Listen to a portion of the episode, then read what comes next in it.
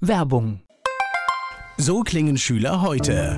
Was habt ihr heute in der Schule gemacht? Keine Ahnung. Und so klingt der Speedlearner. Was habt ihr heute in der Schule gemacht? Heute haben wir sehr viel über Afrika gelernt. Soll ich bei den ägyptischen Pharaonen anfangen und bei den Zulu-Kriegen aufhören? Oder interessiert es dich in Wirklichkeit gar nicht? Speedlearning. Für bessere Noten. Wie wir vom Hoffnungslerner zum Speedlearner werden. Jetzt überall im Buchhandel. Speedlearning. Antenne Mainz, mein heutiger Gast ist männlich. Name, Christian Giesen, Alter, 51, Geburtsort, Wesel am Niederrhein, Beruf. Pressesprecher. Hast du Hobbys? Ja, ich habe Hobbys. Ich spiele sehr gerne Tennis und bin leidenschaftlicher Hobby-Disc-Jockey. Gibt es sowas wie ein Lebensmotto? Ja, das gibt es. Das ist bei mir. Immer wenn du denkst, es geht nicht mehr, kommt von irgendwo ein Lichtlein her.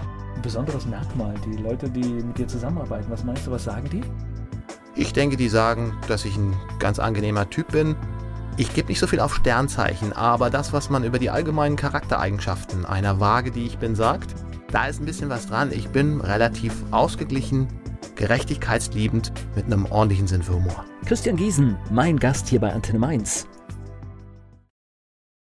Er ist der Pressesprecher von SW Verkehr und mein Gast hier bei Antenne Mainz, Christian Giesen ist da. Was war das? Niederwesel, Äh, Oberwesel? Wesel am Niederrhein. Erzähl mal, bist du da aufgewachsen auch? Nee, ich habe da keine aktiven Erinnerungen mehr dran. Wir haben als Familie in Wesel gewohnt, bis ich drei Jahre alt war. Und ich glaube, man sagt immer, dass man sich an Dinge erinnern kann. Das ist immer enger verbunden mit dem Spracherwerb. Naja, damals fing ich so an zu sprechen, also aktive Erinnerungen habe ich nicht mehr. Wir sind noch mal ein paar Mal hingefahren.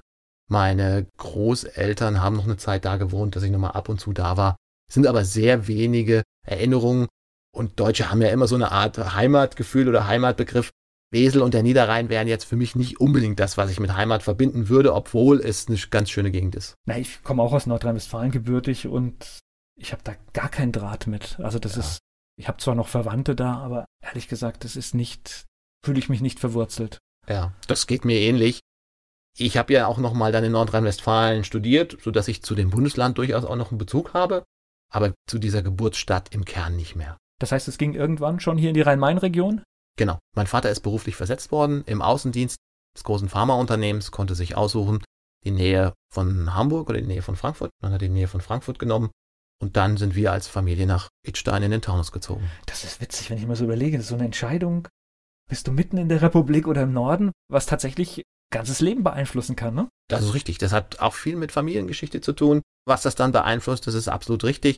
Ich weiß es nicht, ob vielleicht dann auch noch irgendwelche Entscheidungen in Richtung, wo sehe ich mehr Geschäftspotenziale. Das musste ja mein Vater damals entscheiden, aber es ist, hat wahrscheinlich auch viel mit Mentalität zu tun, das natürlich auch eine Hamburger Mentalität eine ganz andere ist als jetzt Frankfurt, hessisch, rheinhessische Mentalitäten. Wie letztlich die Entscheidung gefallen ist, müsste ich meinen Vater nochmal fragen. Ja, wahrscheinlich so strategisch in die Mitte. Wahrscheinlich. Bist du schnell überall. Solche Geschichten sind es ja manchmal auch, ja. Oft ist es so. Das heißt, Itstein verbinde ich mit Wald. Ist das richtig? Ja, kann man so sagen. Also Wald, Waldnähe auf alle Fälle, ja. Ja. Und Idstein im Herzen des Untertaunus kann man sagen, wir haben ein kleines Reihenhäuschen wirklich am Waldrand und haben auch einen belgischen Schäferhund, mit dem ich auch gerne laufen gehe und auch in den Wald gehe. Also das ist absolut richtig. Ist aber auch eine Fachwerkstatt mit wirklich einer sehr schönen Innenstadt, ganz lebenswerte Fußgängerzone, schöne Feste im Sommer. Also auch das macht Spaß. Und Kindheit hat der Wald dann, glaube ich, eine Bedeutung auch, ne? Das ist richtig. Also ich war immer gerne im Wald und solange mein Großvater väterlicherseits noch gewohnt hat, haben wir den besucht. Der hat jetzt wiederum in Essen gewohnt, aber direkt am Stadtwald. Und ich weiß, der ist mit mir in den Wald gegangen und hat mir natürlich dann auch sozusagen die Früchte des Waldes erklärt. Und du kennst wahrscheinlich diese ganz klassischen Bastelsachen, die man so aus den Eicheln und aus den Kastanien macht. Klar, hat jeder gemacht, ne? Das Weiß hat nicht, ob, das heute noch, ob das heute noch so ist, aber tatsächlich, unsere Generation hat das wahrscheinlich gemacht. ja, das stimmt schon. Also ich glaube, im Kindergarten war das immer noch mal ein Thema. Kastanienmännchen, ja. Ja. genau. Das hat der Großvater auch mit mir gemacht. Mein Vater hat es mir noch mal erzählt und es sind auch ein paar noch ein paar Jahre stehen geblieben und irgendwann haben wir es dann auch weggetan. Aber Wald hat durchaus einen höheren Stellenwert. So, meine Lieblingsfrage an meine Gäste. Warst du ein guter Schüler? Ich war immer ein Durchschnittsschüler. Der Durchschnitt hat sich im Grunde errechnet aus den Fächern, die mir Spaß gemacht haben, die ein bisschen besser waren und die mir weniger Spaß gemacht haben, da war ich ein bisschen schwächer. Also es hat einfach Abstände gegeben und ich habe auch oft nur das Nötigste gemacht. Also von daher, ich habe Abitur gemacht, aber es war jetzt kein tolles Abitur. Und von daher Durchschnittsschüler. Das Nötigste mit viel Anstrengung oder das Nötigste einfach, um Mittelmaß zu sein? Ja, das Nötigste mit ein bisschen Anstrengung. Also so, dass man immer ganz gut durchkommt. So wie der gute Gaul, der vielleicht nur gerade so hoch springt, wie er springen muss. Aber ich habe jetzt nicht wirklich gepaukt. Und es gab Dinge, die mir vielleicht auch ein bisschen eher zugeflogen sind. Das war sicherlich auch im sprachlichen Bereich so. Und es ist ja auch nachher beruflich in die sprachliche Richtung gegangen und dafür interessiere ich mich auch sehr. Jetzt sagen wir mal Naturwissenschaften, Mathe, das war schon eher anstrengend und da war es dann auch eher mal eine 4. Gleich geht's weiter im Gespräch mit Christian Giesen. Er spricht mit der Presse und deswegen auch mit mir, Christian Giesen, Pressesprecher für SW Verkehr aus Wiesbaden, mein Gast hier bei Antenne Mainz. Nach der Schule wusstest du, wo es hingeht? Ich wusste sehr genau, was ich wollte. Es ist aber nachher anders gekommen. Ich wollte wirklich auch richtig gerne zum Radio und habe auch viel dafür getan, dass es nachher mal in Anführungszeichen eine Karriere beim Radio wird. Es ist aber ganz anders gekommen. Also ich habe sehr genau gewusst, was ich wollte. Das ist aber heute auf alle Fälle schon mal eine Radiosendung wieder zusammen. Ne? Das genau. ist ganz witzig. Ja, wie zu den Wurzeln zurück. Weil wir beide haben schon eine frühe Begegnung gehabt tatsächlich in dieser Zeit, denn wir haben uns mal in Wiesbaden bei Radio Klinikfunk sind wir uns über den Weg gelaufen. Das ist gerne richtig, was du sagst, Volker. Also das waren auch wirklich meine Einstiege und ich möchte auch sehr bewusst vom Amateurradio sprechen. Ja, das war mein Einstieg ins Amateurradio, Radioklinikfunk Wiesbaden, das städtische, das Radio der städtischen Kliniken und habe da eine eigene Sendung dann auch irgendwann mal gehabt und wie man als junger Mensch auch anfängt, eben mit Popsendungen, wo man Popmusik spielt. Und ein bisschen später wird natürlich dann auch sowas wie redaktionelle Beiträge ein größeres Thema.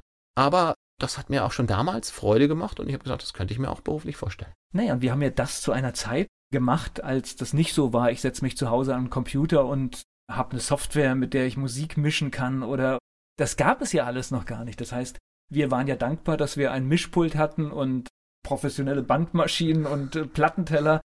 Das war ja auch eine kleine Sensation. Das ist absolut richtig. Und alleine schon sowas wie eine Studioatmosphäre zu schnuppern, das gab es ja damals wirklich nur bei den öffentlich-rechtlichen. Und dass du das im Krankenhaus hast, ich fand das auch wirklich richtig toll. Ich glaube, das Mischpult war auch, das war auch tatsächlich, glaube ich, aus irgendeinem Studio ein ausgemustertes, aber hat halt alles gekonnt, ja. Genau, also da haben an uns als Verein auch wirklich mal was ganz Gutes getan und ein großes, gut funktionierendes Mischpult hingestellt mit Fernsteuerung auch noch. Ja, ja aber Eben, du konntest den Regler hochziehen und dann ging die Platte los. Ne? Genau. Das war ganz gut und ich erinnere mich auch noch ganz gut daran. Ich habe eine Radiosendung mit einem Kollegen zusammen gemacht und der gibt mir einen Teil, was aus zwei Teilen besteht und ich fasse nur das eine an, das andere fällt runter voll auf den Plattenspieler, der am Spielen war. Ja, ja. hat natürlich auch erstmal ein bisschen Erklärungsbedarf. Da haben wir eine andere Platte gespielt. Aber so war das eben auch manchmal. Und du hast jetzt so Amateurradio gesagt. Tatsächlich habe ich das sogar schon fast einen Schritt anders erlebt, weil für mich war das die Vorstufe für die professionelle Arbeit im Radio, was da passiert ist. Das ist auch richtig. Es war natürlich eine Vorstufe. Dieser Ausdruck des Amateurradios, ob er jetzt gerecht ist oder nicht für Radioklinik Funk, kommt natürlich aus einer Zeit, wo manche Leute eher so in diesen Kategorien eines offenen Kanals gedacht haben. Und du konntest natürlich damals noch alles Mögliche ausprobieren, was in der heutigen Zeit des Radios nicht mehr denkbar wäre. Sowohl was Länge angeht oder vielleicht auch äh, was Flapsigkeit angeht oder Fehler überhaupt machen, auch ja, klar. ja oder auch Musikmischungen. Im großen Sonntagswunschkonzert lief der Gefangenenchor von Nabucco und danach hatten wir einen Pop-Hit und dann kam vielleicht ein deutscher Schlager. Der ja. Gefangenenchor lief übrigens jeden Sonntag. Genau. Egal, war diese Wunschmusik, sondern genau. egal, das lief 52 Wochen, ich weiß gar nicht, war immer dabei. Es ja. war der Renner in dieser Sendung. Also ja. ich habe das auch wie oft gespielt ja. und All, deshalb All-Time Charts, ja. ist der mir auch noch so so präsent. Ja, das ist echt verrückt.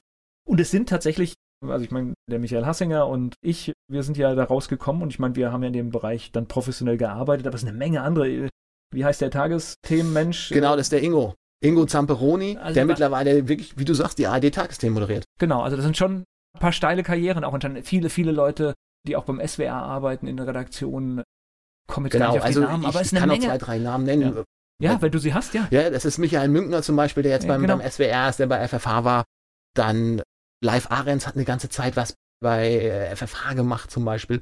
Also, wie du sagst, das war schon ein bisschen so eine Kaderschmiede. Und da haben Leute auch ihren Weg innerhalb der Medien nachher richtig ordentlich fortgesetzt. Und ich glaube, da waren wahrscheinlich auch so zwei Gruppen Menschen unterwegs im Klinikfunk. Das waren nämlich solche Leute wie wir beide, die eigentlich schon geschielt haben, wie mache ich es denn professionell vielleicht oder wie mache ich einen Job draus? Und dann waren natürlich auch ganz viele Menschen mit Idealismus da. Wobei ich jetzt muss ich ganz ehrlich sagen, ich war der mit weniger Idealismus und ich habe einfach gesagt, wow, Radio. Ja. Ich glaube, bei mir war es eine gesunde Mischung. Ich habe, sagen wir mal, den Hintergrund des Krankenhauses, der Klinik und der Patienten schon immer ernst genommen.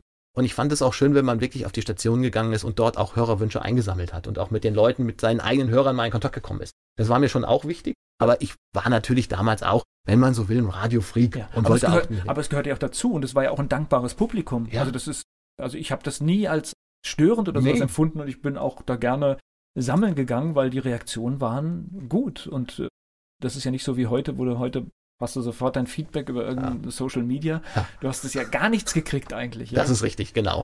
Die Leute haben dir im persönlichen Gespräch gesagt, dass sie das vielleicht ganz gut finden. Aber wie du sagst, äh, damals zur Zeit des Hörertelefons, wo man irgendwie vielleicht mal anrufen konnte oder des Leserbriefs in der Zeitung, viel mehr Rückmeldungsmöglichkeiten gab es nicht.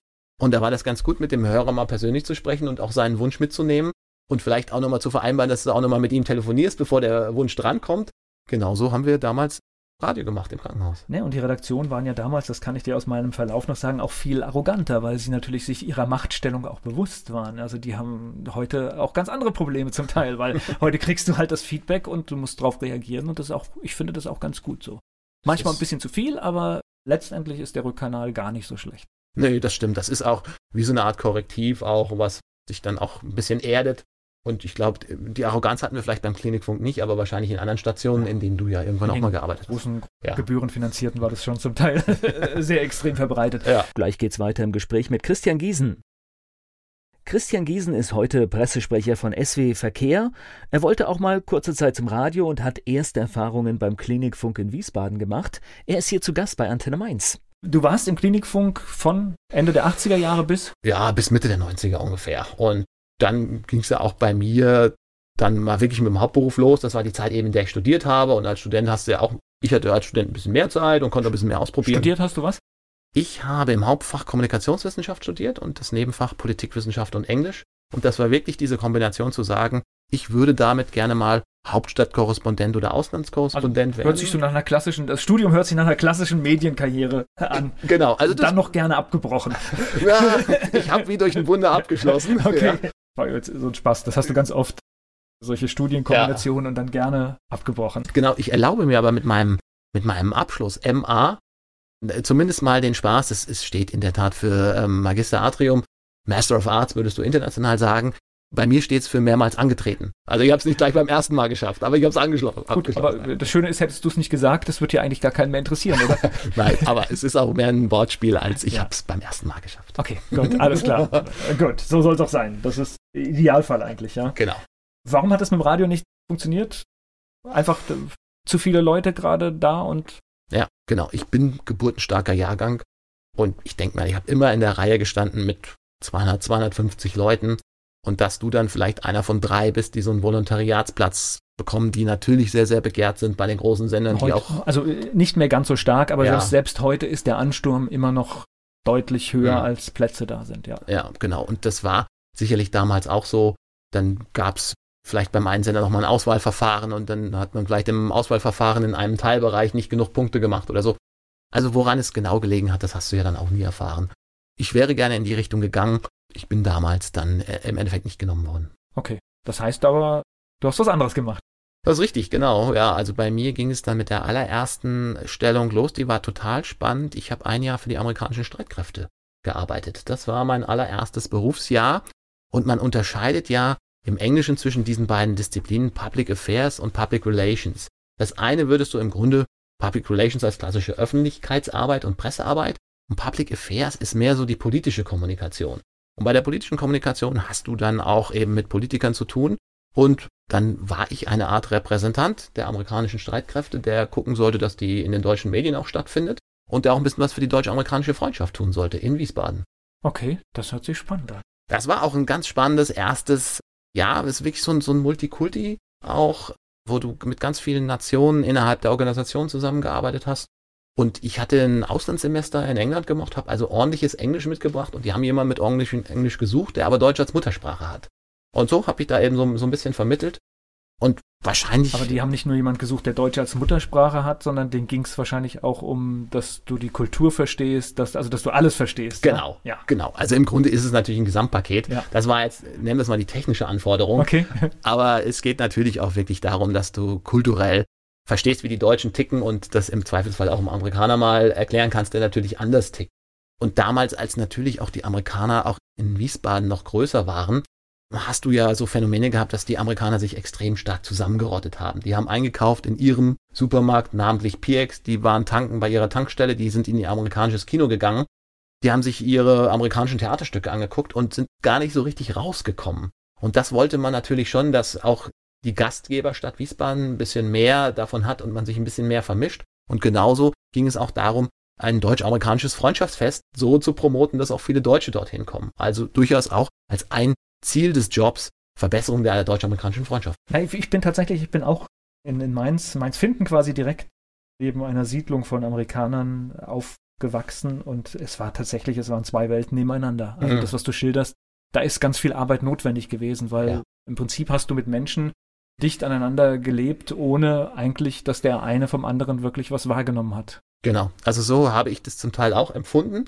Und ich hatte jetzt den Vorteil, ich bin auch mal auf amerikanische Partys eingeladen worden, die auch manchmal ja völlig anders sind.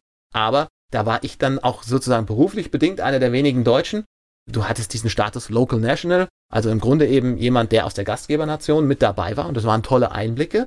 Aber diese große Durchmischung hat oft eben nicht so stattgefunden. Was spannend ist, also was ich im Kontakt mit Amerikanern immer erlebt habe, wir denken ja irgendwie, wir sind uns durch diese westliche, nennen wir es Wertegemeinschaft, so nah.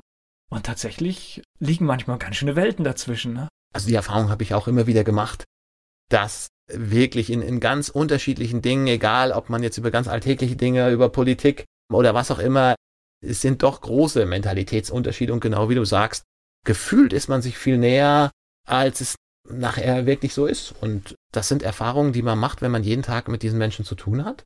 Und es sind unterschiedliche, es sind ziemlich unterschiedliche Welten. Hilft so eine damalige Erfahrung, das zu verstehen, was da gerade in den USA passiert? Mhm. Oder ist das. Ein Stück weit vielleicht, ein okay. Stück weit. Ich habe natürlich jetzt sehr viel mit Angehörigen des Militärs zu tun gehabt. Auch das ist nochmal ein bisschen speziellere Gruppe, sagen wir mal, innerhalb der USA. Und natürlich sagen wir mal, auf diesen einfachen Dienstgraden, das, was wirklich so die, die Stufe eines GIs ist, das sind natürlich auch nicht unbedingt die, die Menschen, die am besten gebildet sind. Die sind auch schon ein bisschen anders und wahrscheinlich auch ein bisschen anfälliger für sehr einfache Botschaften. Wenn man gut gebildete Amerikaner hat, ist das sicherlich auch nochmal was anderes. Es hilft vielleicht einen Tick, das, das besser zu verstehen, aber es gibt auch Dinge für mich, die sich heutzutage in Amerika abspielen, für die ich dir auch keine vernünftige Erklärung nennen könnte. Dieses Militär, die, die Amerikaner haben ja ein ganz anderes Verhältnis dazu. Ich sage ja, wir, wir haben ja sogar eher ein verstörtes Verhältnis ja. äh, zu unserer Bundeswehr, sage ich mal fast. Das ist nicht so, es ist halt da, es wird ja. gebraucht, ist irgendwie notwendig, aber mehr ist es eigentlich auch nicht und bei den Amerikanern ist es schon ein Tick mehr irgendwie. Ja. Also wenn ich mal solche Feiern gesehen habe, wo wirklich jemand befördert wurde, ja, das war eine Zeremonie. Ich kann mir gar nicht vorstellen, wie man Gefühle besser vermarkten kann, als entweder in Filmen von Walt Disney oder in, in solchen Beförderungsfeiern der USA. Das, das hat eine Festlichkeit, da geht einem wirklich die Gänsehaut über den ganzen Körper. Ob man das jetzt gut findet oder nicht, aber man kann sich dem kaum entziehen. Ich kann mich an etwas erinnern, als die Amerikaner aus dem Golfkrieg zurückkamen. Dann wurden die auf AFN mit hochprofessionellen Promos begrüßt und da war eine Stimmung drin und eine Emotionalität. Als Deutsche hast du nur verstört dir diese Sachen angehört und konntest es nicht nachvollziehen, aber die haben die wirklich gefeiert und zwar so emotional unglaublich, ja. Hm, ja, das hat immer wirklich so ein bisschen was mit, mit Helden zu tun und mit Veteranen zu tun. Das sind Gefühle, die sind schwer zu verstehen und schwer zu erklären. Aber wie gesagt, ich habe selber eben auch bei diesen, diesen Feiern beigewohnt und es ist ganz schwer, sich dem zu entziehen, wenn man mit dabei ist. Und es findet auf völlig anderen Ebenen statt. Ich bin jetzt jemand, der auch bei der Bundeswehr als Wehrpflichtiger kurz vor dem Mauerfall auch noch 15 Monate gedient hat. Und von daher kann ich die beiden Strukturen ein bisschen... volle Packung mitgenommen. ja, es, es ist so voll geil. Die volle Packung mitgenommen. Es, oh, es ist hart. Es, es, sollte eigentlich unter uns bleiben. Jetzt ja. ist es raus. Aber deshalb habe ich so ein bisschen die Vergleichsmöglichkeiten und es ist natürlich was völlig anderes, wenn ich bei der Bundeswehr meinetwegen eine Beförderung sehe oder das eben bei der US Army sehe. Gleich geht's weiter im Gespräch mit Christian Giesen.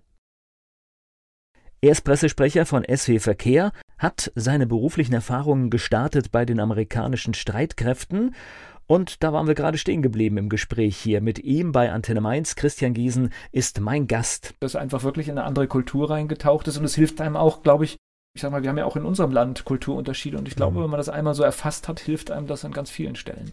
Das ist garantiert so. Ich denke, dass mein Grad an, an Toleranz ganz ordentlich ist, auch durch die Erfahrung. Und es hat sich dann einfach auch bei mir so ergeben, dass ich immer relativ, relativ internationale Arbeitgeber hatte. Das war eben ein Jahr amerikanische Streitkräfte, acht Jahre Versicherung mit französischem Hintergrund und zehn Jahre bei einer Ratingagentur, die so eine Mischung aus äh, Großbritannien und Amerika ist. Aber das waren immer relativ internationale Umfelder und da hat dieser Berufseinstieg bei den Amerikanern sicherlich als Türöffner und auch so um interkulturelle Werte und interkulturelles Verhalten besser zu verstehen, hat, hat sicherlich sehr geholfen. Ich überlege gerade, wir haben uns ja eigentlich, wir haben uns eigentlich nie gesehen, ne? Wir haben uns im Klinikfunk gesehen das letzte Mal. Danach mhm. gab es, glaube ich, keine persönliche Begegnung. Trotzdem äh, gehörst du zu den Menschen, die äh, aus irgendeinem Grund habe ich dich immer im Auge gehabt, dass ich gewusst habe, was du gerade machst. Ich überlege gerade, also mit Social Media kann ich es mhm. mir erklären, aber in den 90er Jahren überlege ich gerade, woher ich das immer hatte. Ich kann es dir auch nicht sagen. Ich weiß noch von einer einzigen kurzen Begegnung. Wir haben uns mal äh, beim Waldstadion bei Frankfurt Galaxy Kann auf dem Parkplatz getroffen. Okay. Ja, das habe ich jetzt habe ich jetzt gar nicht mehr. Äh, aber es war auch eine zwei Minuten Begegnung. Okay. Und und mehr war es nicht. Aber ansonsten ist es richtig sind wir uns über viele, viele Jahre nicht begegnet. Woher du dann wusstest, was ich mache, kann ich dir nicht beantworten. Na gut, eine Geschichte, ich glaube, wir sind im Xing-Netzwerk, glaube ich, befreundet ja. und dann sieht man halt immer, was jemand Neues macht und, und jetzt merke ich aber doch, wie wertvoll das dann doch ist, dass man dann doch, doch so Dinge immer wieder sieht. Äh, Frankfurt Galaxy war klasse, ne? Ja, Frankfurt Galaxy war eine, war eine tolle Geschichte. Ich habe natürlich noch mal ein bisschen anderen Blick auch auf dieses American Football, auch dadurch, dass ich das auch bei den amerikanischen Streitkräften erlebt habe. Mir haben immer Kollegen die sich das auch angeguckt haben, sehr glaubhaft versichert, dass in der damaligen European Football League ungefähr so ein, so ein gehobenes College-Niveau stattgefunden hat. Ja? Also sagen wir mal, sportlich war das nicht erste Liga, aber von der Stimmung her waren selbst die Amerikaner begeistert, was in Frankfurt an Stimmung gemacht wurde und rüberkam und zur damaligen Zeit ja auch noch mit der Radiolegende und Stadionsprecher Werner Reinke, der sicherlich auch nochmal ein Übriges dazu beigetragen hat, dass auch wirklich da im, im, Stadion die Post abging. Ich glaube, das Spiel war eigentlich egal. Das Spiel war völlige Nebensache. Also ich, ich, muss auch gleich sagen, ich habe weder was, also man konnte es, wenn man sich darauf konzentrierte, auch verstehen, es wurde auch gut geklärt, aber es war eigentlich egal. Ja. Eigentlich war das Spiel egal. Es war auch egal, ob Frankfurt Galaxy verloren hat oder gewonnen hat. Es war eigentlich egal. Ja. Es war einfach eine Riesenparty und 20.000 Menschen haben irgendwie einen schönen Nachmittag und Abend erlebt.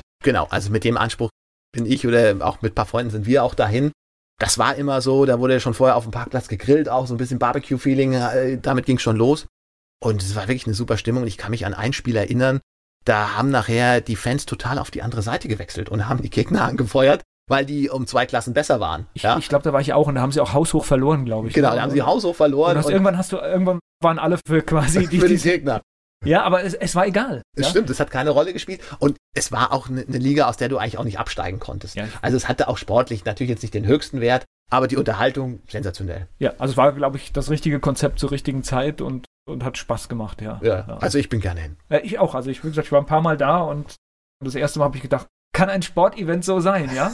Und Darf der so sein? Ja, genau. Es war, war, war, war eine ziemlich gute Geschichte, aber manchmal sind halt so Momente und Personen, die zusammenkommen, die sowas erreichen. Erzähl mir mal was über die Ratingagentur. Das interessiert mich hier fast am meisten. Was, ja, was, was macht man da? Das heißt, also ich bin in auch der Funktion eines Pressesprechers eingestellt worden und weil du auch noch einen formalen Titel hast, ein Director. Und ich war dann. Hört sich gut an, oder? Ja, das hört sich erstmal gut an. Gut ja, an. Da kann man sich schön hinter verstecken, aber es hört sich auch ganz gut an. Und ich war zuständig für im Englischen die Media Relation, also im Grunde die Beziehung zur Presse, äh, zu den Medien in Deutschland, Österreich und der Schweiz. Und hatte erstmal deutschen Geschäftsführer, der mit mir zusammen im Büro in Frankfurt saß und äh, aus London wurde die Kommunikation im Grunde europaweit von dieser Agentur gesteuert.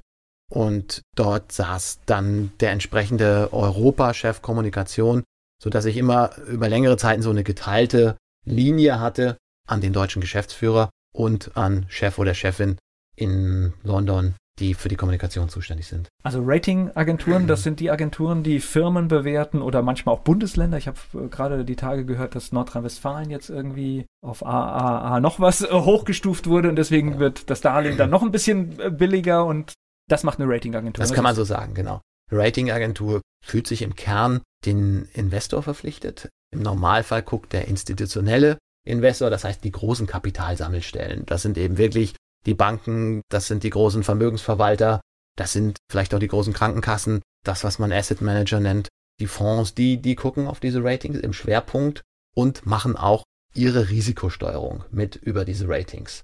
Das ist, sagen wir mal, so die Grundfunktion. Da gibt es auch den Kleinanleger, der da mal hinguckt.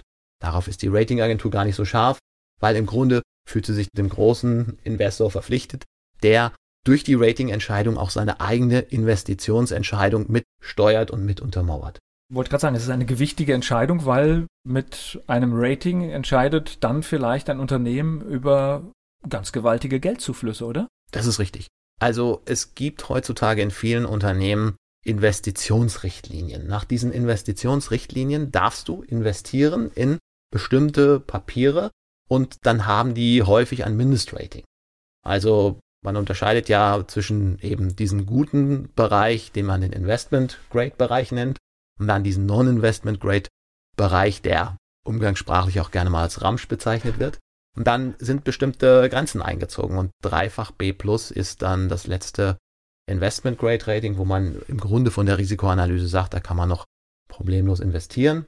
Und dann geht das genau nach oben, dann ist die allerbeste Note ein Dreifach A und die schwächste Note ist das D, das steht für das englische Wort von Default und ist im Grunde der Zahlungsausfall und ist im Grunde das, was wir ganz aktuell jetzt bei Thomas Cook bei dem Reiseveranstalter gesehen haben. Was ist das dann DDD oder was oder, oder gibt es, es gibt nur noch ein D dann? Ja, genau. okay. Also ich glaube ein Doppel D, da sind wir in einer anderen Liga. okay. Das einfache D ist, ist wirklich das, wo man sagt, jetzt jetzt ist Schluss. Nichts mehr zu holen, Zahlungsausfall, Bankrottpleite. Für was stehen die? Also AA, warum sind das mehrere? Was ist die Bedeutung? Also die Skala ist ein bisschen breiter als die Schulskala, die Abstimmungen sind ein bisschen feiner. Auf der einen Seite gibt es immer noch mal einen Ausblick mit dazu. Dieser Ausblick kann positiv oder negativ sein und gibt so ein bisschen die Richtung vor, wo sich das Rating hin entwickeln kann. Dann gibt es auch noch mal Plus und Minus als Feinabstufung. Und sagen wir mal, das Dreifach A ist im Grunde 1 plus oder auch 15 Punkte, okay. wie man es vom Gymnasium her kennt. Und dann sind eben diese Abstufungen einfach ein bisschen feiner. Und sie sind geknüpft an eine Ausfallwahrscheinlichkeit.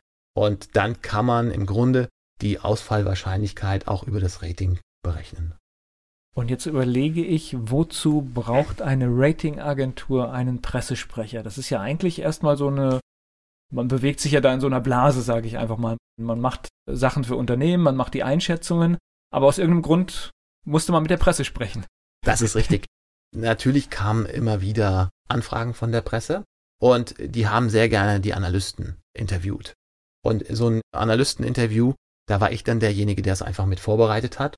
Und natürlich sind diese Interviews auch völlig tagesaktuell, je nachdem, wenn es jetzt wieder zum Beispiel einen neuen Skandal bei der Deutschen Bank gibt und die haben wieder bei irgendwelchen Finanzgeschäften, sagen wir mal, gegen objektive Regeln verstoßen, dann würde unser Analyst sowas möglicherweise erklären können, warum das so ist und würde auch sagen, das hat eine Bedeutung für die Bonität, also für die Finanzkraft der Deutschen Bank. Das schadet der jetzt nachhaltig oder man sagt, so wild ist es nicht. Die kriegen jetzt zwar vielleicht auch irgendeine Millionenstrafe, aber auf die Gesamtbilanz der Bank bezogen tut ihr das nicht weh. Peanuts, wenn wir von der Deutschen ja, Bank sprechen. Wenn man das bedeutet aber, dein Job war im Prinzip, weil es so wichtig ist, wenn jemand etwas zu einem Rating erzählt, dass man dann auch im Prinzip schaut, dass man mit dem richtigen Werkzeug dabei ist, dass man nicht durch eine flapsige Formulierung etwas auslöst, was eigentlich gar nicht ausgelöst werden soll. Genau, das ist wirklich Kern der Rolle. Das heißt, sehr häufig, wenn wir telefonische Interviews gemacht haben oder auch für Zeitungen, geht es ja eben auch darum, diese Zitate abzuschicken, diese Zitate zu kontrollieren. Dadurch, dass wir in einem sehr internationalen Umfeld gearbeitet haben, habe ich häufig mit internationalen Analysten zusammengearbeitet oder natürlich auch mit internationalen Medien. Also am Frankfurter Finanzplatz sind natürlich auch Korrespondenten von einem Wall Street Journal oder von der International Herald Tribune oder der Financial Times oder was auch immer. Und die sind dann eben die Deutschland- oder die Frankfurt-Berichterstatter. Und dann haben die natürlich auch Fragen zur Deutschen Bank, sprechen mit dem ersten Analysten von Fitch, der zur Deutschen Bank dann eben auch was sagen kann. Und das erscheint dann am nächsten Tag gedruckt oder vielleicht auch schon eine halbe Stunde später online auf der Seite, meinetwegen vom Wall Street Journal. Und dann ist das Zitat unseres Analysten, damals muss man sagen, unseres des Analysten von Fitch mit dabei. So funktioniert das. Ja, aber siehst du, so, so ist das tief drin, ne? Wenn ja. man wieder so ein bisschen drüber nachdenkt, dann merkt man, wie man sich eigentlich mit irgendetwas identifiziert hat und wie man in so einer Rolle drin war. Gleich geht's weiter im Gespräch mit Christian Giesen hier bei Antenne Mainz. Christian Giesen ist Pressesprecher bei SW Verkehr. Viele Jahre hat er diese Funktion auch für eine Ratingagentur ausgeführt. Er ist mein Gast hier bei Antenne Mainz. Hast du denn Börsenkurse in der Zeit völlig anders dir angeschaut? Kann man so nicht sagen. Also zunächst mal muss man vielleicht noch erklären, also ich habe es zehn Jahre gemacht. Das waren auch zehn wirklich interessante Jahre. Und so ein Rating guckt auf die Kreditseite. Und du hast also einmal die Kreditseite und die Eigenkapitalseite. Die Eigenkapitalseite ist im Grunde das, was wirklich klassischerweise Börse ist. Und Kredit ist immer das, was du an Schulden hast. Und deshalb sind Ratinganalysten klassischerweise Kreditanalysten. Da guckt man auch mal ein bisschen halbherzig auf den Börsenkurs. Es ist aber eigentlich der Teil, den man klassischerweise nicht mit analysiert. So, dass mich auch selbst persönlich die Börsenkurse eher halbherzig interessiert haben, weil sie im Grunde nicht im Kerngeschäft der Ratingagentur liegen. Kriegt man trotzdem einen Einblick in Unternehmen, die man sonst nicht beachtet? Das ist in der Tat so. Unsere Analysten haben natürlich absolut vertrauliche Informationen gehabt. Das ist auch ganz normal, dass sie die bekommen. Und die fertigen dann ja auch Ratinganalysen an. Diese Analysen werden dann eben von anderen Analysten oder Investoren auch gelesen. Da wird aber auch sehr eng mit demjenigen, der analysiert worden ist, abgestimmt, was nachher da rein darf und was nicht. Und da kann es natürlich auch immer mal sein, dass man vielleicht was Vertrauliches im ersten Schritt in den Bericht reinschreibt. Der wird aber natürlich nochmal gegengelesen. Und dann sagt eben der Kunde, der das Rating hat, nee, das geht zu tief rein. Das müsst ihr rausnehmen. Also man ist sehr eng an sehr, sehr vertraulichen Informationen dran. Und sagen wir mal, das Risiko, was theoretisch bestehen würde, ist auch, du könntest so eine Art Insiderhandel machen. Also wenn das Verhältnis zum Beispiel zwischen einer Bank, die ein Rating hat, und der Ratingagentur wirklich gut ist, kommt die Bank einen Tag vorher oder einen halben Tag vorher an und sagt, ich muss morgen zum Beispiel eine Gewinnwarnung rausgeben, ich gebe morgen eine Fusion bekannt, gebe morgen einen Zukauf bekannt. Ihr könnt es jetzt schon mal von mir wissen und ihr könnt schon mal gucken, was das für unser Rating bedeutet. Also du hast manchmal Informationen, vielleicht mit 12, 24 Stunden Vorsprung. Der Analyst hat es, aber natürlich gibt es ganz strenge Auflagen. Also darf definitiv nicht benutzen. Nein, also genau. intern benutzen, um schon mal anzufangen zu rechnen. Aber wenn das irgendwo rauskommen würde, wäre das im Grunde das Todesurteil für die komplette Agentur, für den Analysten sowieso. Und das würde also erhebliche negative Konsequenzen nach sich ziehen. Also im Prinzip ein Job, wo auch Vertraulichkeit eine ganz große Rolle spielt. Das ist erstmal im Rahmen dieser Analyse absolut so. Das, worauf man sich nachher einigt, das soll natürlich dann auch in die Welt, aber das muss eben wirklich dann auch das abgestimmte Ergebnis sein. Ist das ein 9-to-5-Job? Meistens nicht. okay. Ja. Also ich war morgens nicht so früh im Büro, sagen wir mal, aber so halb neun, neun war ich da. Aber ich war schon auch ein bisschen länger da, sagen wir mal, im Schnitt. So die ersten Jahre war ich 19.30, 20 Uhr so rum zu Hause. Und du hast natürlich eine ganze Reihe von diesen Finanzplatztreffen, wo du dich mit den Journalisten triffst und wo du natürlich auch wirklich diese vertraulichen Gespräche führst, diese Hintergrundgespräche führst, wo du vielleicht irgendwas, was du selber mal als Marktgerücht gehört hast, mal weitergibst, wo, wo der dir was erzählt. Und das ist halt auch wirklich ganz wichtig fürs Netzwerk, das zu haben. Und so habe ich viele Abende auch natürlich in den besseren Hotels in Frankfurt zugebracht und natürlich auch Journalisten mit dem einen oder anderen gefüttert. Auch immer mit dem Wunsch oder der Hoffnung, dass sie vielleicht ein paar Tage später nochmal zurückkommen und sagen, das war eigentlich ganz interessant, können wir das nochmal vertiefen oder können wir mit dem Kollegen mal ein Interview machen. Also auch so funktioniert Pressearbeit. Ja klar. Ist in der Politik, glaube ich, ganz ähnlich. Da ja. läuft es auch so. Da gibt es eine ja. Information mal raus, damit das vielleicht, wenn es gebraucht wird, nicht vergessen worden ist. genau. Ich glaube, es ist eine ganz normale Geschichte. Ja, ich glaube, viele, viele Dinge funktionieren so. 1930 hat es auch was mit, dass, dass man irgendwie auch auf USA wartet manchmal oder sowas, aber hat es damit auch was zu tun? Das kann, das kann damit auch mal zu tun haben, ja. Also natürlich auf dem Höhepunkt der Finanzkrise. Und wenn man den jetzt mal so halbwegs festlegen will, würde man wahrscheinlich sagen, die Pleite der amerikanischen Bank Lehman war so der, der Höhepunkt der Finanzkrise. Da haben wir natürlich auch sehr, sehr viel mit den Kollegen in, in New York konferiert. Du hast Telefonkonferenzen gehabt und da musst du dich natürlich auch ein bisschen nach der Zeitzone dort richten. Und dann ist es natürlich immer eher mal ein bisschen später, bis diese Telefonkonferenzen stattfinden. Und dann wird es natürlich auch hinten raus ein bisschen später. Also das hast du jobtechnisch noch erlebt, Lehman, ja? Ja, das war ja 2008. Also meine Zeit war 2007 bis 2017. Zehn Jahre. Also, und da war Lehman als Höhepunkt mit dabei. Als im Grunde als negativer Höhepunkt, aber. Ja, ja. ist eigentlich weiterhin unvorstellbar, dass sowas passieren kann, ne? Ja, also es ist ähm, absolut eine absolut schräge Geschichte. Wenn man so ein bisschen die Details von, von Lehman kennt, war es auch eine Verkettung von Umständen, wo auch, sagen wir mal, persönliche Ablehnung auch eine große Rolle gespielt hat, weil damals eben einen US-Finanzminister gab, der selbst aus der Riege der Investmentbanker kam und im Grunde dann auch der anderen Bank einen auswischen wollte, dadurch, dass er diese Bank nicht mit einer Auffanglösung gerettet hat. Also es spielen auch manchmal in, in der ganz großen Geld- und Finanzpolitik auch persönliche Dinge eine Rolle, weil, äh, sagen wir mal, eine Auffanglösung wäre immer noch denkbar gewesen, so wie ich das Ganze verstanden habe. Wäre, glaube ich, auch klug gewesen, weil ja. wir haben bis heute was davon. Das ist richtig, also, die Nachwirkungen sind bis heute zu spüren. Sehr, sehr heftig, ne? Ja, wir merken es, was weiß ich, jeder, der Klasse spart, merkt heute letztendlich immer noch ein Teil der Auswirkungen auch dadurch. Ja. Das, das, kann man so sagen. Ja, das ist schon verrückt, wenn man sich das so überlegt. Ja, was das für Konsequenzen hat, ist extrem. Gleich geht's weiter im Gespräch mit Christian Giesen. Für eine Ratingagentur hat er gearbeitet in Frankfurt und wir haben schon erfahren, es wurde abends oft später. Über das und vieles mehr spreche ich jetzt mit Christian Giesen hier bei Antenne Mainz. Ich kann mir aber auch vorstellen, also auch wenn man seinen Job liebt und es gerne macht und es herausfordernd ist, wenn man Familie hat und es immer irgendwie in den Abend wird, überlegt man sich auch mal was anderes zu machen, oder? Das ist 100% richtig. Also natürlich muss man in solchen Zeiten Zugeständnisse auch machen. Und wir haben jetzt einen Sohn, der ist jetzt 13, den habe ich, der ist 2006 geboren, so dass ich den natürlich auch in, den, in seinen ersten Lebensjahren abends vielleicht nochmal gerade so ins Bett gebracht habe, aber da hatte ich nicht so viel von dem.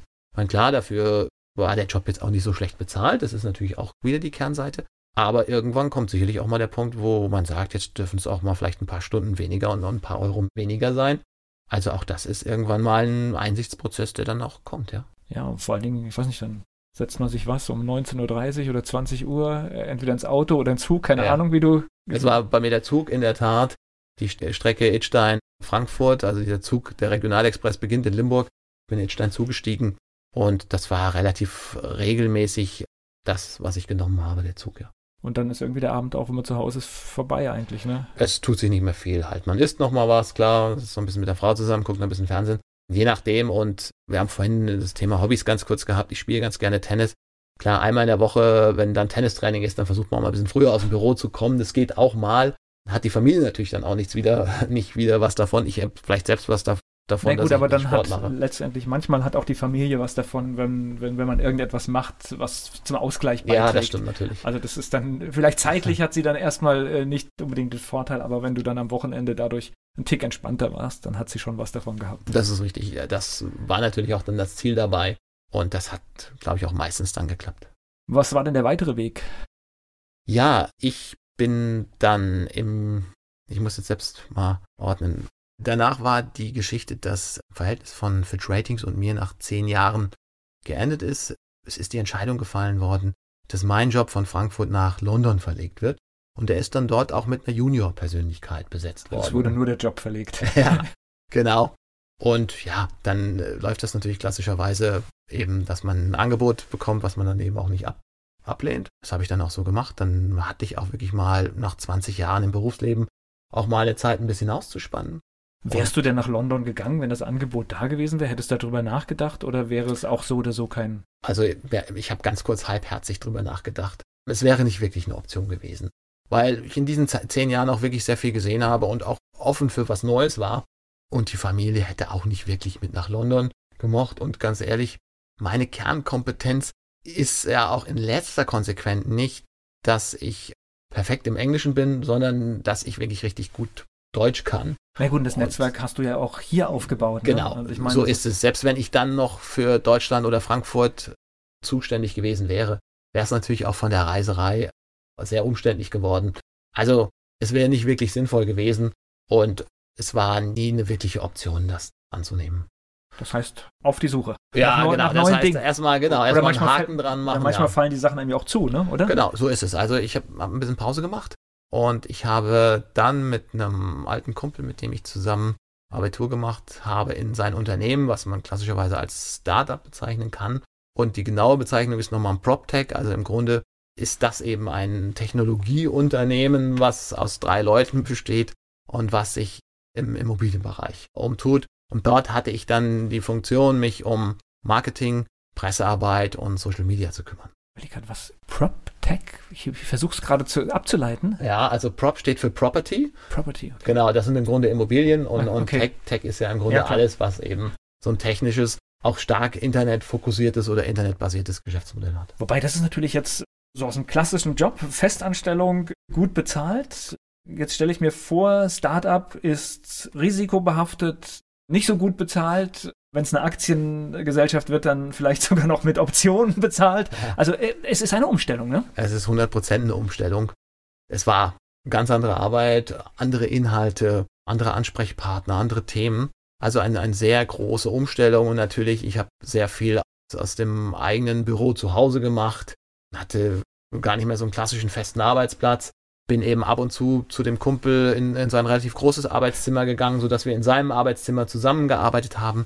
Aber das war schon eine sehr, sehr große Umstellung und was ganz anderes. Also klassisches Startup, wie man sich vorstellt, es wird wirklich, ich sag mal, man hat immer das Steve Jobs Bild, es wird aus der Garage irgendwas hochgezogen, ne? Kann man so sagen, ja, ja. kann man so sagen. Im Grunde finde ich ein, ein gutes Geschäftsmodell, aber bis das eben wirklich mal ans Laufen kommt, das dauert eben einfach, bis man die Kontakte hat, bis man das wirklich auch mal alles durchdekliniert hat, bis man aus der Startphase heraus alle Genehmigungen hat und, und, und. Das ist ein langer, zäher Weg durch die Instanzen. Also war auch nicht, ich höre schon ein bisschen raus, war nicht so 100% deine Nummer oder so, nicht so, wie du es dann vorgestellt hast. Ja, also es war inhaltlich sehr interessant, aber es dauert ja auch einfach, bis da wirklich mal Geld reinkommt. Ja. Und wir haben jetzt auch da nichts irgendwie mit Festvertrag gemacht, weil das auch einfach nicht fair gewesen wäre. Und wir haben auf freiberuflicher Stundenbasis ein bisschen was gemacht. Und natürlich, im Grunde waren wir irgendwann am Ende der Möglichkeiten der Bezahlung angekommen. Und äh, man hätte aber eigentlich noch einige Stunden reinstecken müssen, um wieder den nächsten Schritt zu machen. Das war eben einfach so ein bisschen schwierig. Deshalb haben wir das einige Monate versucht. Aber es ist noch nicht so richtig ans Fliegen gekommen. Aber Erfahrung trotzdem wertvoll. Absolut, die Erfahrung möchte ich nicht missen. Wir stehen auch heute noch im Kontakt. Ich stehe auch heute, wenn man so will, als, als Berater denen auch immer noch zur Verfügung.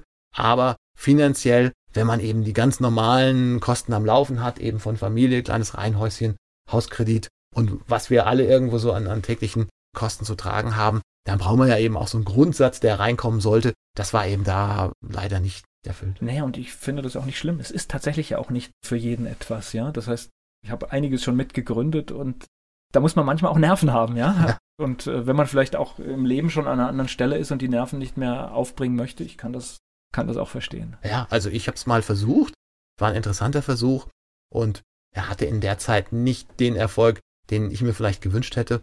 Und deshalb habe ich dann auch im Sinne der Familie was Neues gesucht. Okay. Und was gefunden? das ist in der Tat richtig.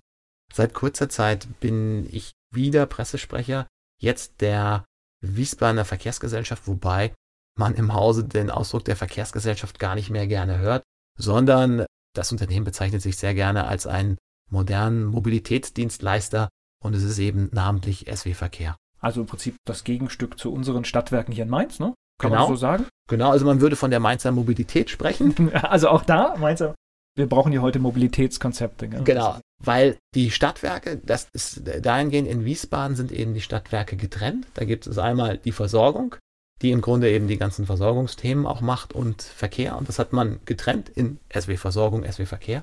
Und hier in Mainz, meine ich, sind es noch die gemeinsamen Stadtwerke unter einem Dach, die sich aber auch Mobilität.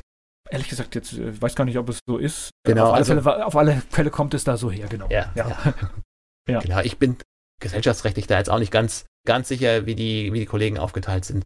Aber in jedem Fall in Wiesbaden hat man das eben mal getrennt. Gleich geht's weiter im Gespräch mit Christian Giesen. Er ist Pressesprecher für SW Verkehr. Christian Giesen, mein Gast hier bei Antenne Mainz. Und das heißt, du sprichst jetzt für die Mobilität in Wiesbaden.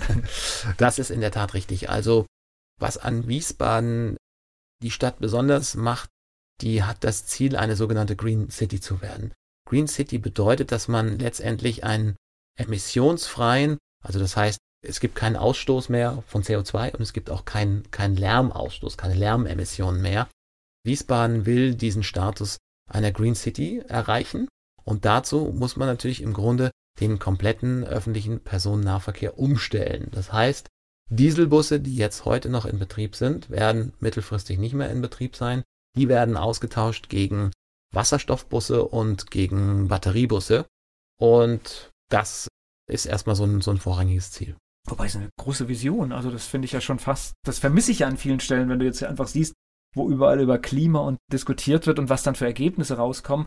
Aber das ist ja schon ein ganz großes Bild, was da steht. Das ist richtig.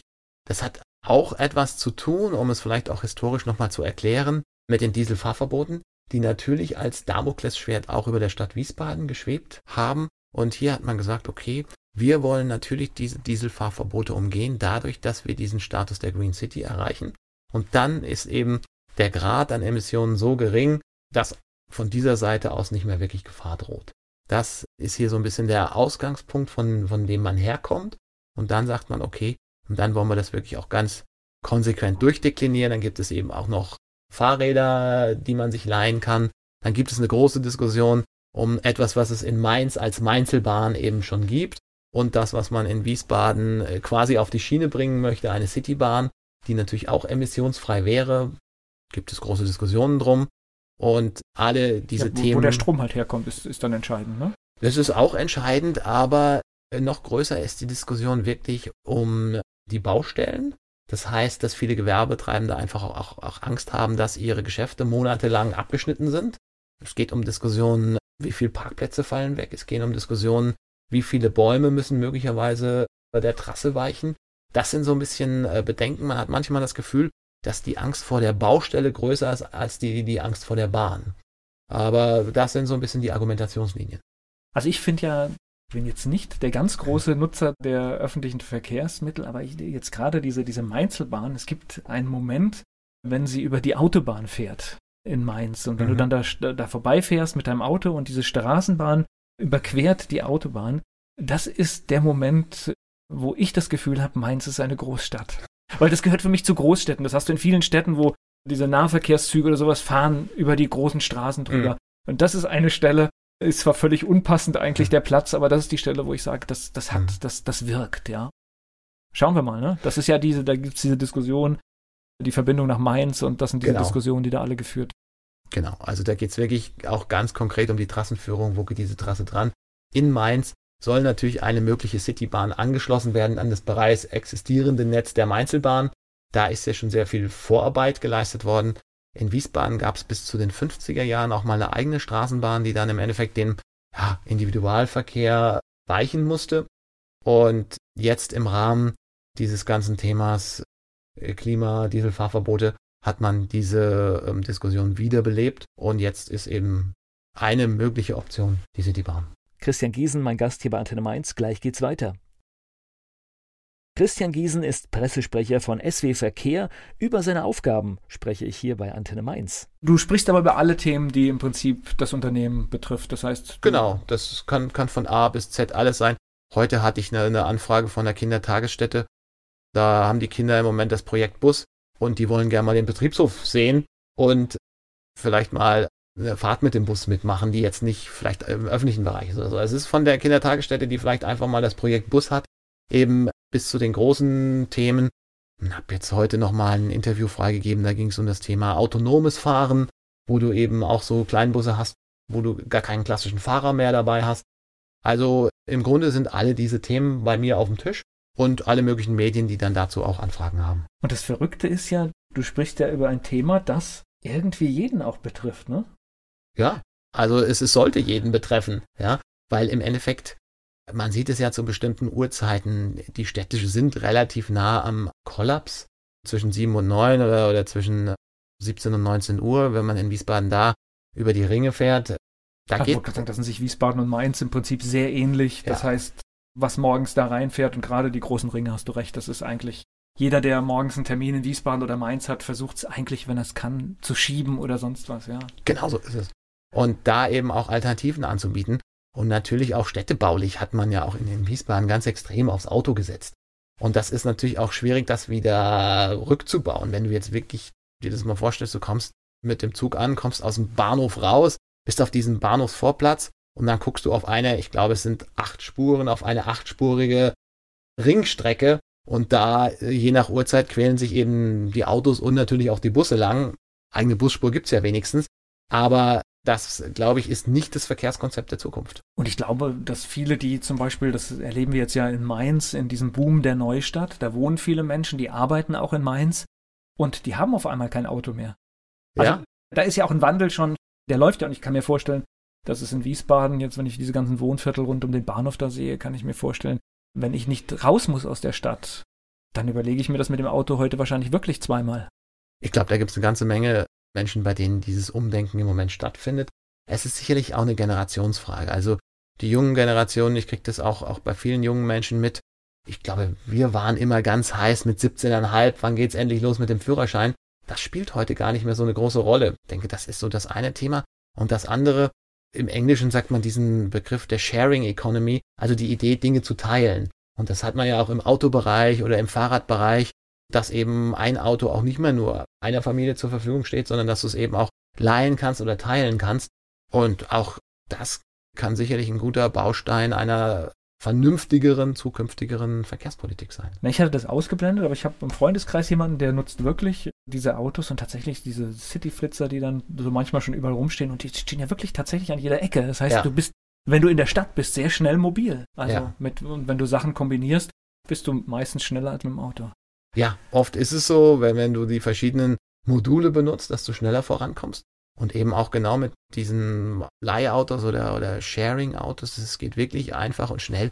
Ist ja heute sowieso alles App gesteuert. Ja? Ich wollte sagen, Technologie wird wahrscheinlich noch viel, viel wichtiger, dass ich halt einfach sage, ich habe eine App, mit der steuere ich meine Mobilität und äh, das wird viel wichtiger. Genau. Also auch da geht natürlich der, der Trend hin. Und bei uns im Unternehmen gibt es im Moment auch eine ganze Reihe von Digitalisierungsprojekten, wo es natürlich auch darum geht, zum Beispiel den Verkehr zu digitalisieren. Ne? Und das heißt, dass eben auch Ampelschaltungen in Zukunft, sagen wir mal, noch intelligenter sein werden und auch, auch werden müssen, um hier auch wiederum die, die Verkehrsflüsse noch intelligenter zu, zu steuern. Und du bist ja vorbildlich, denn du nutzt ja die öffentliche, den öffentlichen Nahverkehr ja geradezu genial, ne? Ja, also es, es klappt jetzt wirklich ganz gut, dass die Verbindung zwischen Idstein und Wiesbaden wirklich auch gut ausgebaut ist. Wobei du bist Profi, du hast es auch nach Frankfurt schon gemacht, ne? Ja, ja, genau. Also das war natürlich auch in der Bewerbungsphase ein Argument zu sagen, ich bin jetzt zehn Jahre werktäglich die Strecke von Idstein nach Frankfurt gefahren und habe dann natürlich auch gesehen, was funktioniert und was nicht so gut funktioniert. Und klar, wenn gestreikt wird, funktioniert es nicht gut. Und ansonsten ist es aber eine sehr ordentliche Taktung. Und jetzt kann ich anekdotisch nochmal sagen, dass ich den Vorteil hatte, ich habe auf einer, ich habe auf einer Bahnstrecke die Bahn benutzt, wo noch ein etwas höherer Anteil an Beamten ist. Und die dürfen nicht streiken.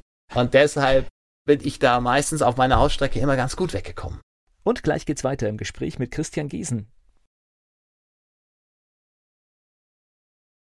Er nutzt täglich den öffentlichen Nahverkehr auf der Fahrt zur Arbeit und nach Hause und somit spricht er als Pressesprecher von SW Verkehr über ein Thema, wo er sich wirklich auskennt. Christian Giesen ist da. Aber äh, ich finde es ist ein Unterschied, ob jemand über ein Thema spricht, von dem er selbst betroffen ist, das er täglich selbst erlebt, oder jemand, der es einfach nur als, als Job macht. Ne? Das ist schon ein Unterschied, oder? Das ist 100% so. Also ich habe da relativ viele Kundenerfahrungen einfach mitgebracht. Und ich habe jetzt in den ersten Wochen, wo ich im, im neuen Unternehmen bei SW Verkehr bin, auch gesagt, ich möchte diese ganzen Dinge hier mal ausprobieren. Und das heißt, ich bin zum Beispiel schon mal eine Runde mit dem Bus über den Hof gefahren. Und das ist ganz witzig, weil, weil das Unternehmen eben auch eine eigene Fahrschule hat. Und dann sitzt der Fahrlehrer neben mir und sagt erstmal, Christian, hier auf dem Bus sind wir bei du, ich bin der Jürgen. Sag, Jürgen, super. So, Christian, das erste, was du wissen musst, Außenspiegel kostet 1000 Euro. Pass auf. okay. war, war eine schöne Ansage. Okay. Ja. Setzt ja. gar nicht unter Druck. Nee, überhaupt nicht. Ja. Naja, dann kriegt man so ein paar Funktionen eben mal erklärt, ja, und dann sind wir ein paar Runden über den Hof gefahren. Und das gibt einem ein kleines Gefühl dafür, was auch der Busfahrer wirklich im brutalen Stadtverkehr für eine Leistung erbringen muss. Im Zweifelsfall auch, wenn er dann eben noch, noch ein Ticketverkauf oder Ticketkontrolle noch, noch mit dazu hat. Ich habe auf dem, auf dem Betriebshof, wo wir sehr, sehr große Flächen haben, schon angefangen zu schwitzen. Und auch mal so ein Rückwärtsfahren mit dem Bus. Das sind schon sehr spezielle Erlebnisse. Aber naja, und, und keiner hinten drin, ne? Ja, also, das klar. heißt, wenn du morgens zu einer Stoßzeit fährst, es ist laut, ja, äh, Leute sprechen dich an. Drin. Ja, also ich glaube, das ist schon, also auch so ein Busfahrer weiß, was er gemacht hat. Ja, ich glaube auch, die Kollegen machen erstmal natürlich einen, einen guten Job, geben das Beste, aber das ist schon wirklich anstrengend. Und wie du sagst, wenn, wenn das hinten voll ist, du hast Kinder, du hast Lärm, hier klingelt ein Handy und, und da hast du dieses Thema. Manche Leute hören über Kopfhörer so laut Musik, dass es noch drei Reihen weiterschallt.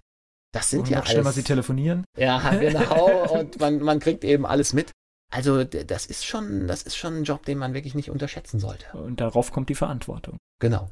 Bist in dem Moment für ganz viele Menschen verantwortlich, innerhalb und außerhalb des Busses, ja. So ist es, genau. Und Dafür gibt es natürlich auch Schulungen aller Art. Sowohl jetzt sagen wir mal die reinen Technikschulungen, wie auch die Kollegen werden eben auch im Umgang geschult. Natürlich wird von denen erwartet, dass sie auch einen gewissen Grad an Freundlichkeit haben, was auch hoffe und glaube, dass es auch meistens klappt. Ausnahme, wir haben alle mal einen schlechten Tag. Das ist natürlich auch genauso wichtig. Im Grunde, die Busfahrer, es ist das Gesicht des Unternehmens. Das sind die, die wirklich an der Front sind, die nach draußen gehen.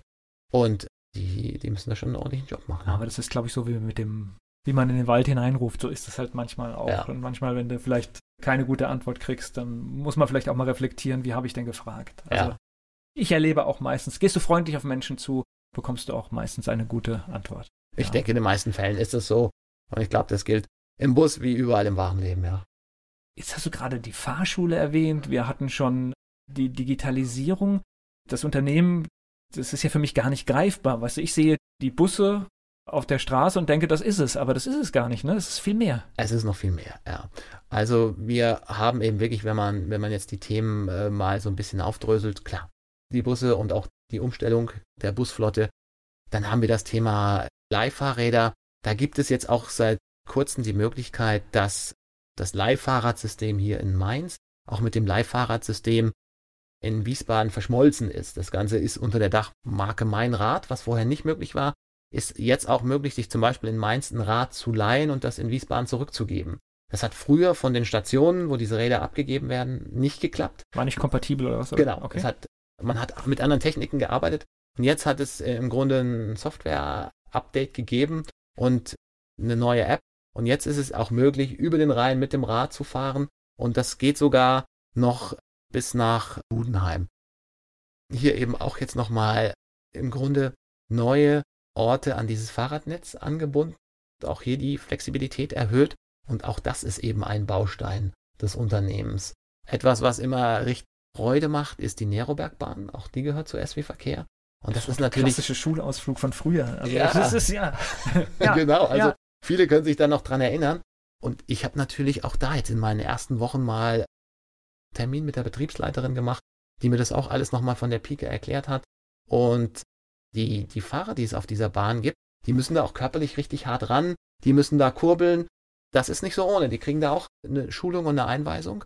Und dann ist es die einzige in Deutschland noch aktive Seilbahn, die mechanisch betrieben wird. Und das ist ein tolles Erlebnis. Also kann ich Ja. immer wieder empfehlen. Also wir haben das auch, ist jetzt zwar wieder ein paar Jahre her, aber das ist, auch als Erwachsener ist das immer wieder beeindruckend einfach und man muss auch oft nicht anstehen. Also es ist tatsächlich etwas, was man spontan einfach mal machen kann, ja.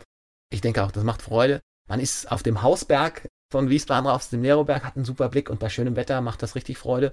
Und es ist ja auch keine lange Fahrt, aber diese, was sind das, 6, 7, 800 Meter, es ist auch so ein bisschen ein historisches Erlebnis von 1888. Es ist die Bahn und im Kern ist sie noch so, wie sie eben auch damals konzipiert wurde. Genau. Hochfahren und gemütlich runterlaufen. Ist meine Empfehlung. so kann man es machen. Ja, genau. Das ist, äh, das ist schon, schon spannend, ne? Aber das, das sieht man gar nicht, aber gehört natürlich auch zum Betrieb und ist natürlich auch, das ist ja eine Mischung aus, also ist zum einen ist es auch ein Mobilitätskonzept, aber das ist natürlich ja auch etwas, das ist ja schon fast Kultur. Ja. Genau, also es ist auch eines der Wahrzeichen der Stadt und die Stadt stellt das natürlich auch ganz gerne nach vorne. Und klar, man hat das irgendwann eben auch sozusagen mal ins Portfolio des Mobilitätsdienstleisters reingeholt und es hat natürlich einen sehr stark touristischen Charakter. Ich glaube, die Zahlen sind so bei 75, 80 Prozent sind wirklich Touristen, die das machen, das ist aus aller Herren Länder und 20 Prozent sozusagen dann Einheimische oder aus der Region. Aber das funktioniert ganz gut und man hat eben ja dann auch eine saisonale Fahrzeit. Aber ich denke, sollte man mal gesehen haben, macht Spaß. Gleich geht's weiter im Gespräch mit Christian Giesen hier bei Antenne Mainz. Der Pressesprecher von SW Verkehr Christian Giesen ist da und auch für ihn unseren Fragebogen. Dein Lieblingsplatz in Mainz. Der Mainstrand. Mainz ist für dich? Rheinland-Pfälzische Landeshauptstadt mit viel Charme und viel Abwechslung. Und Wiesbaden? Hessische Landeshauptstadt, wo an manchen Tagen die Nase einen Tick höher getragen wird, als es sein müsste, aber im Grunde eine lebenswerte Stadt. Was meinst du, muss ein echter Mainzer mal gemacht haben? Ein echter Mainzer, der muss mal mit der Mainzelbahn gefahren sein und sollte natürlich auch mal bei einem guten Tropfen Wein sich einfach mal entspannen können. Fastnachtsfan oder Fastnachtsmuffel? Früher Fan, heute Muffel. Mainz 05 ist für dich? Eines der sympathischsten Fußballteams in der Liga. ich kann mir nichts Cooleres vorstellen, als bei einem Tor den Nahalermarsch zu hören. Jemand, der sich oder ein Team, was sich selbst nicht so ernst nimmt und trotzdem guten Fußball spielt, ist einfach eine Bereicherung für die Liga. Fleischwurst mit Senf oder Handkiss mit Musik? Fleischwurst mit Senf. Der peinlichste Song in deiner Musiksammlung? Der Ententanz. Oh, das ist ein Highlight an dieser Stelle. Lassen wir einfach so stehen. Hast du einen Spitznamen? Es gibt einen, den ich nicht mag. Dein Ausgehtipp in Wiesbaden? Also früher bin ich immer gerne in den Irish Pub gegangen, weil die wirklich viel gute Live-Musik dort hatten und weil da eine echt gute Stimmung war. Welche berühmte Persönlichkeit möchtest du mal treffen? Ich würde gern Roger Federer treffen, weil ich begeisterter Tennisspieler bin und weil er für mich das ist, was man the greatest of all time nennt. Ich finde ihn den besten Tennisspieler aller Zeiten. Gleich geht's weiter im Gespräch mit Christian Giesen. Öffentlicher Nahverkehr ein großes Thema, auch in Zeiten des Klimawandels. Christian Giesen spricht über diese Themen und über vieles mehr. Er ist der Pressesprecher von SW Verkehr und mein Gast hier bei Antenne Mainz. Was kommt denn täglich so auf deinen Schreibtisch? Das sind dann Anfragen äh, zum Unternehmen an sich. Äh, bekommst du auch mit, wenn irgendwas nicht funktioniert, solche Sachen? Klar, also ich sitze direkt neben dem Beschwerdemanagement. Da kommt natürlich auch das rein, wenn auch wirklich, auch das gibt's ja mal, wenn der Bus mal zu früh da ist. Ja, das sollte nicht passieren, aber da, die Fahrer denken natürlich in Einzelfällen auch mal so, gerade vielleicht auch wenn sie eine Strecke haben, die so ein bisschen aufs Land rausführt, jetzt bin ich mal ein oder zwei Minuten früher hier, die Zeit verliere ich in der Stadt sowieso wieder. Ja, deshalb fahre ich mal weiter, obwohl die Regel besagen würde, ich okay. muss warten, ist im Grunde die offizielle Vorschrift. So sind die Fahrer trainiert, so sind die angehalten, aber ob der einzelne Fahrer es dann immer macht, das muss man dann auch sehen. Also das heißt, natürlich sind es auch mal, auch mal berechtigte Beschwerden, vielleicht auch mal übertriebene Beschwerden mit denen ich zu tun habe, dann ist auch häufig ein Thema Umleitungen, wann immer irgendwo gebaut wird und ein Bus im Grunde nicht mehr seine normale Strecke fahren kann, weil es Volksfeste gibt, weil es Konzerte gibt, weil es einen Rohrbruch gibt, weil es einen Feuerwehreinsatz gibt oder weil vielleicht einfach die Fernwärme verlegt wird. Naja, und Wiesbaden ist ja ein bisschen wie Mainz, habt ihr ja ständig sowas. Ja, genau. Ja, also das heißt, also gerade gerade Feste seid ihr ja auch nicht zimperlich. Gibt es eine Menge immer, was umzuleiten ist. Eigentlich, ne? Genau. Konzerte genau. gibt es auch, ja. Ja, genau. Also da kommt auch viel zusammen. Und da gilt es natürlich dann auch immer, die Fahrgäste darüber sauber zu informieren, dass die eben auch wissen, der Bus fährt eben jetzt vielleicht eine bestimmte Haltestelle nicht mehr an, weil es eben nicht geht oder es ist eine Ersatzhaltestelle 100 Meter weiter eingerichtet worden. Das sind dann eben auch so die kleinen Pressemitteilungen, die natürlich im Grunde nur in der Lokalpresse auch eine Rolle spielen. Aber dann gibt es natürlich auch die großen Leuchtturmthemen, die vielleicht auch über die Landesgrenzen hinaus oder auch bundesweit mal eine Rolle spielen. Von daher geht es wirklich aus dem ganz kleinen, von der kleinen Umleitung oder der Verlegung einer Haltestelle bis hin eben zu, zu diesem Konzept der Green City ist dann alles dabei. Und Beschwerdemanagement, da höre ich jetzt nochmal ganz genau hin. Das bedeutet auch, dass tatsächlich jede Beschwerde ernst genommen wird und man schaut auf den Kern und guckt auch, ob man vielleicht daraus eine Lösung ableiten kann. Das ist der Anspruch. Ich denke, um der Abteilung äh, nicht ungerecht zu tun, wir nennen es das Verbesserungsmanagement. Okay. Also wir da nochmal den richtigen Ausdruck sagen. Also im Verbesserungsmanagement ist es in der Tat so, da läuft alles auf. Das heißt, zum einen gibt es ja heute ganz viele Rückmeldungen auch aus den Social-Media-Kanälen. Das heißt auch dort. Sehr ähm, schnell, ne? Das heißt, ich sitze im Bus, mir passiert irgendwas und genau. bevor ich aus dem Bus ausgestiegen bin, habt ihr eigentlich schon den Vorfall bei euch, ne? Genau, so schnell kommt der schon bei uns quasi auf den Tisch und dann wird er eben auch bearbeitet. Das heißt, man guckt eben erstmal, stimmt das und kann das so sein? Und natürlich ist es auch unser Anspruch da, Dinge, die nicht gut laufen, zu verbessern.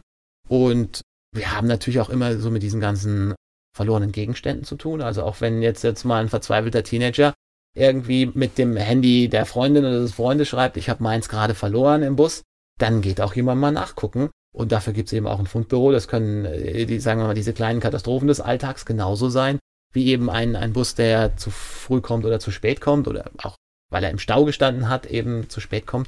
Es sind alle diese Themen, die ernst genommen werden und wo wir natürlich auch nach Lösungen suchen. Naja, wenn ihr ein Handy, ein Mobiltelefon wiederfindet, dann seid ihr ja wahrscheinlich die Helden für immer. das stimmt schon. ja, weil die, ihr rettet da jemanden dann das Leben quasi. Ja, genau. Ja, aber, aber es sind tatsächlich diese vielen kleinen alltäglichen Dinge, die man oft nicht sieht, die aber natürlich organisiert werden müssen und die da sein müssen und die man oft im Alltag auch gar nicht wertschätzt. Ja, das ist schon richtig. Auch das ist eine Leistung, die wir mit erbringen. Und ich selbst muss sagen, jetzt im, im Fundbüro war ich noch nicht. Aber was mir die Kollegen so erzählen, die Palette von Dingen, die vergessen wird, das geht eben wirklich, oder sagen wir mal vergessen und verloren werden, das geht von den kleinen Dingen des Lebens, wo einem vielleicht irgendwie, sagen wir mal, ein einzelner Schlüssel aus der Hose fällt, bis zu großen Dingen, die dann oben im Gepäcknetz liegen bleiben, dass jemand, äh, ich spitze es jetzt mal zu, vielleicht gerade einen, einen, Fernseher gekauft hat, einen, einen riesen äh, Bildschirm, macht den oben rein, setzt sich erstmal gemütlich hin und beim Aussteigen lässt dann drin. Ja. ja also in dieser kompletten Bandbreite äh, spielt sich das ab und natürlich sind Leute dankbar, wenn sie ihre verlorenen oder vergessenen Sachen wieder bekommen und auch darum kümmern wir uns. Aber spannend, das heißt, du tauchst jetzt, gut, Fundbüro hast du gesagt, äh, bist du noch nicht gewesen, aber du tauchst dann echt ins Unternehmen ein und schaust dir alles an und guckst, wie tickt das, wie funktioniert das. Mhm. Also ist mein Anspruch, das alles mal ausprobiert zu haben. Das heißt zum Beispiel, so ein Fahrrad habe ich eben auch mit der App mal durchgespielt, dass ich das auch selber mal öffne. Die App hat dann die Funktion, die kann das Schloss öffnen. Wir haben das, also ich nutze genau. es nicht viel, aber tatsächlich, es gibt manchmal, es gibt manchmal Situationen, du bist in der Stadt und freust dich darüber, dass du jetzt sagst, ach komm, ich nehme jetzt gerade das Fahrrad und fahre die drei ja. Straßen, ja. Genau. Also ich bin mit dem Fahrrad mal eine Runde gefahren, habe hab die App mal ausprobiert. Klar, mit dem Bus fahre ich ohnehin auch zu Terminen innerhalb der Stadt. Nerobergbahn jetzt mal ausprobiert, mit dem Bus über den Hof gefahren. Das ist schon auch ein Anspruch an mich als Sprecher, dass ich nicht nur über die Dinge jetzt so aus dem, sagen wir mal, aus dem Turm erzähle, sondern ich will es eben auch alles mal getestet haben. Am schönsten ist immer, wenn ich sagen kann, getestet und für gut befunden. Das ist auch bei den meisten Dienstleistungen so, dass immer mal was schief läuft. Ist auch so. Aber da habe ich als Sprecher eben auch den Anspruch zu sagen, ich kann da ein bisschen mitreden. Ich habe beim Mittagstisch da mal drüber erzählt und habe dann auch den einen oder anderen Kollegen oder Kollegin, ja Mensch, ich bin jetzt 20 Jahre hier bei SW Verkehr, aber ich bin noch nie mit der Nerobergbahn gefahren. Oder mit dem Bus über den Hof fahren, hätte ich auch mal Lust, aber ich habe mich noch nie angemeldet. Ja, und ich habe es nach ein paar Wochen gemacht. Und das ist aber auch wichtig für mich und ja, für mein Selbstverständnis. Ja, glaube ich auch, weil, weil natürlich äh, Dinge bekommen ja ein Gesicht. Das heißt, wenn du eine Anfrage hast und du weißt, was weiß ich, sei es, dass ein Bus äh, irgendetwas gemacht hat und dann kannst du es vielleicht verstehen, weil du einfach mal eine Runde gefahren bist und hast ein Gefühl dafür. Genau, also beim Bus geht es ja auch wirklich manchmal vielleicht auch mal um Bremsmanöver, die nicht zu vermeiden sind, aber durch das Bremsmanöver sind es ja vielleicht auch gerade die Fahrgäste, die auf dieser Freifläche stehen, wo jetzt zum Beispiel auch die Fahrräder stehen oder wo eben auch die Kinderwagen stehen und manchmal stehen ja auch Leute da, das ist ja auch völlig okay. Und der Bus muss heftig bremsen, dann können natürlich auch Leute mal umfallen, ja.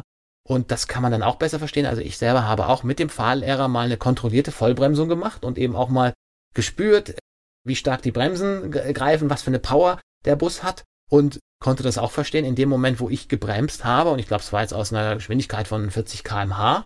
Da merkt man schon, was da einfach für Fliehkräfte entstehen. Ja, das merken wir ja selbst, wenn wir plötzlich mal unachtsam waren und müssen schnell bremsen. Und dann merkst du ja schon bei so einem kleinen Auto, was für eine Kraft dahinter steckt. Also ich will das, wenn du dann so viele Tonnen anhalten ja. musst, da muss eine Kraft dahinter stecken, ja. Ja, so ist es und das haut dann halt durch. Ja, spannendes Thema und das heißt, wenn jetzt künftig irgendetwas Neues aus deinem Hause zu berichten ist und dann ist vielleicht der Ton bei uns in den Lokalnachrichten von dir zu hören, dann weiß man jetzt, wer dahinter steckt. ja, das kann gut sein. Natürlich habe ich ohnehin eine große Liebe zum Radio und freue mich immer über Hörfunkanfragen und versuche natürlich da auch die Kollegen der Antenne Mainz genauso gut wie jeden anderen Radiosender zu bedienen. Und ja, dann ist es der, der Sprecher hinter der Stimme. Danke ich dir für die Einblicke und vielleicht noch, äh, wer sich über das Unternehmen informieren will, ihr seid im Internet. Genau, wir sind ganz normal unter sw-verkehr.de. Alles rund ums Thema Fahrpläne, Dienstleistungen, Preise. Wir sind natürlich auch ein Arbeitgeber, auch in dieser Hinsicht freie Stellen. Also alles das ist auf, auf der Website zu finden. Wollen wir noch über den Namen SW sprechen vielleicht am Schluss? Ja. Ich glaube, das ist für den einen oder anderen auch noch ein Rätsel, aber ist eigentlich ganz lustig, ne? Ja, das stimmt. Also es sind in der Tat ja vier Buchstaben, die vier Buchstaben E, S, W, E. Und im Grunde ist es das Lautmalende, das phonetische, wenn man es so nennen will, Aussprache der beiden Buchstaben S wie Siegfried und W wie Wilhelm. Und es steht eben wirklich für Stadtwerke.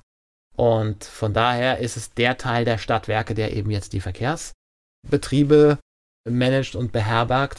Und hier hat man sich irgendwann mal auf diese lautmalende phonetische Schreibweise geeinigt. Und klar, dann freuen wir uns auch immer, wenn wir richtig ausgesprochen werden als SW. Ja, ich finde das nur spannend. Das ist so, das ist eine Namensgebung, die ordne ich eigentlich, sowas passiert eigentlich in Mainz.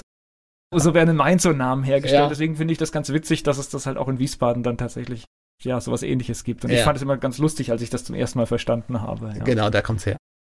Danke für das Gespräch. Danke dir.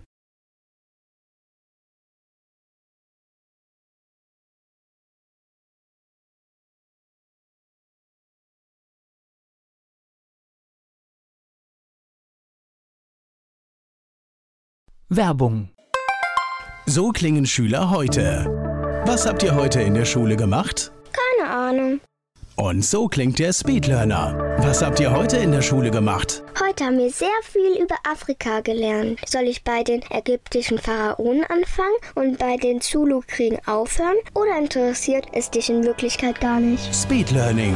Für bessere Noten. Wie wir vom Hoffnungslerner zum Speedlearner werden. Jetzt überall im Buchhandel. Speedlearning.